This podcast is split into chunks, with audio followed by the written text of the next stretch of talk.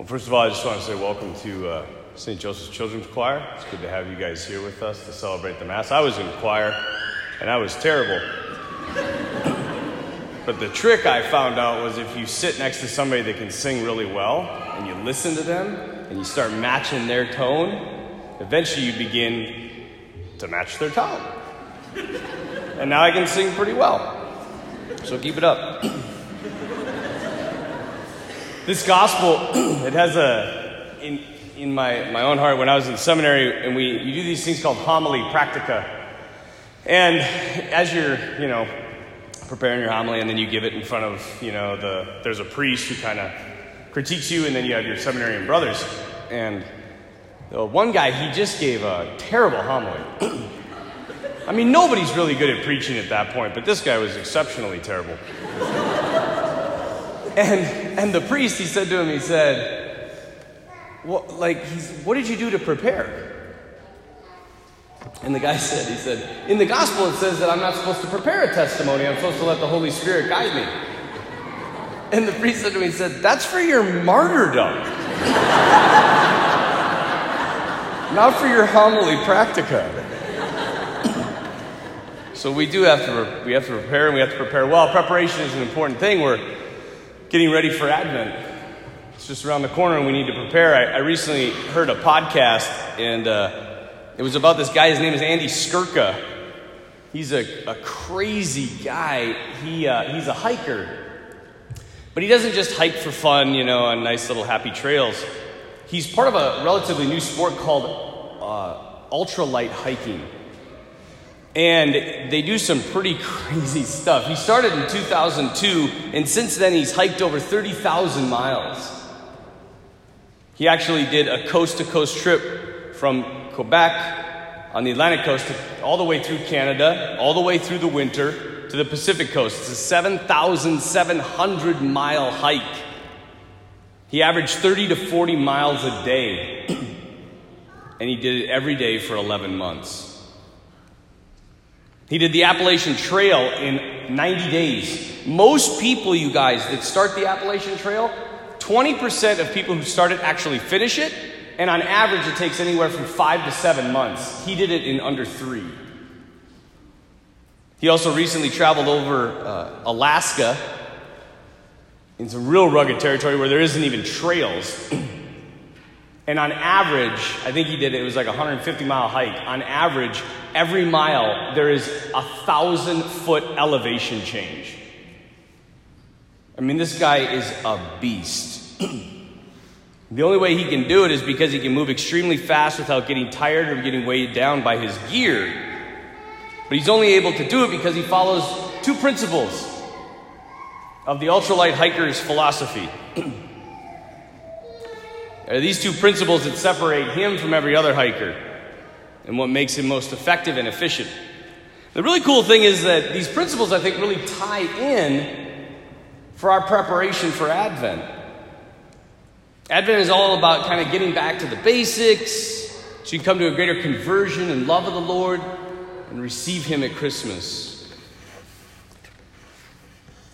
It's a time to rid ourselves of the things that get in the way. We get bogged down. We have too much in our packs as we continue on our spiritual journey down the path of holiness. Did you get see that path and hiking? I just came up with that.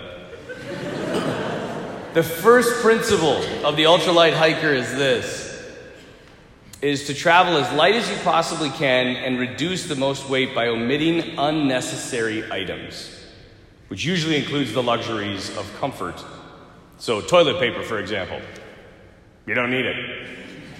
No, you don't. Soap, you don't need it. and probably the biggest one is a tent.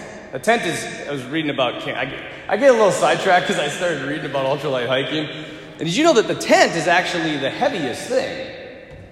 And so what he found is just a little tarp that covers you and you just sleep on the ground. So you're protected from the elements. Much lighter. Everything that I don't absolutely need, I get rid of. We call this in the spiritual life detachment.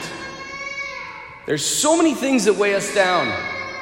That's why I praise God for the seasons of Lent and Advent. Because those times when we're like, what are the things, you know, like I got too much stuff. Too too much stuff. The reason that Andy Skurka is so good at what he does is because he has a goal and he will do anything to achieve it. In a word, he has unwavering perseverance. He just won't give up. Jesus tells us today those who persevere will be saved. It's not those who get it perfect. It's not those who know every single rule of the Catholic Church. It's not those that, I don't know, whatever. It's just those that won't give up. Where is it in your life that you feel like you're giving up? Where you just say, yeah, I guess this is just who I am. This sin, this weakness, it's just, I guess it's just part of me. Because if you're getting to that spot, you don't believe in God. There is nothing beyond the power of God. Nothing. And he proves that to us again and again and again. And he just tells us don't give up. I think there are two things that the Lord is concerned with perseverance and love of Him. I think these are the two keys to the spiritual life never giving up, and that question that He asked Peter in John 21 Do you love me?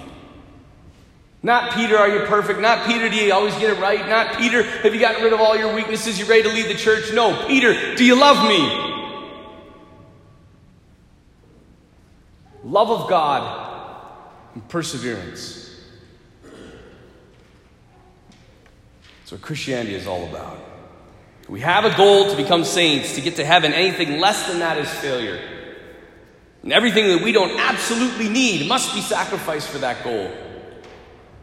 And Advent is a great time to review our lives and look through what is absolutely necessary and what can I get rid of.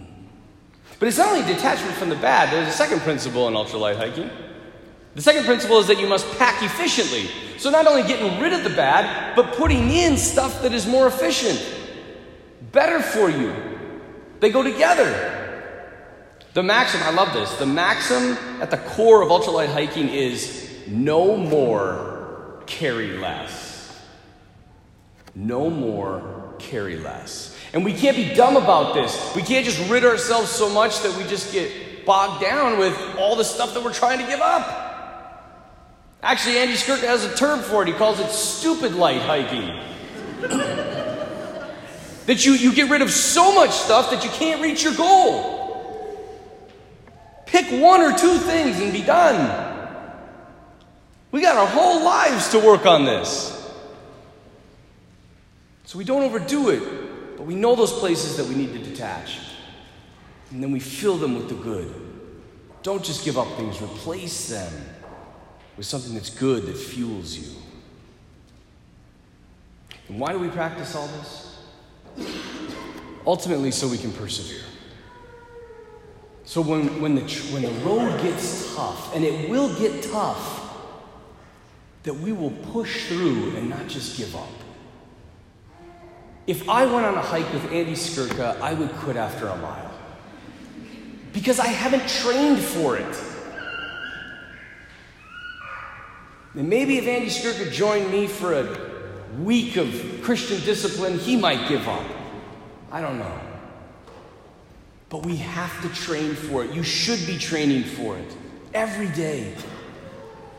So, the question to ask ourselves today is we're getting ready, we're preparing for Advent. What do you need to rid yourselves of? But maybe more importantly, what is it that you need to replace that thing with, so that you might more effectively encounter the Lord when He comes to us in that beautiful, beautiful feast of Christmas.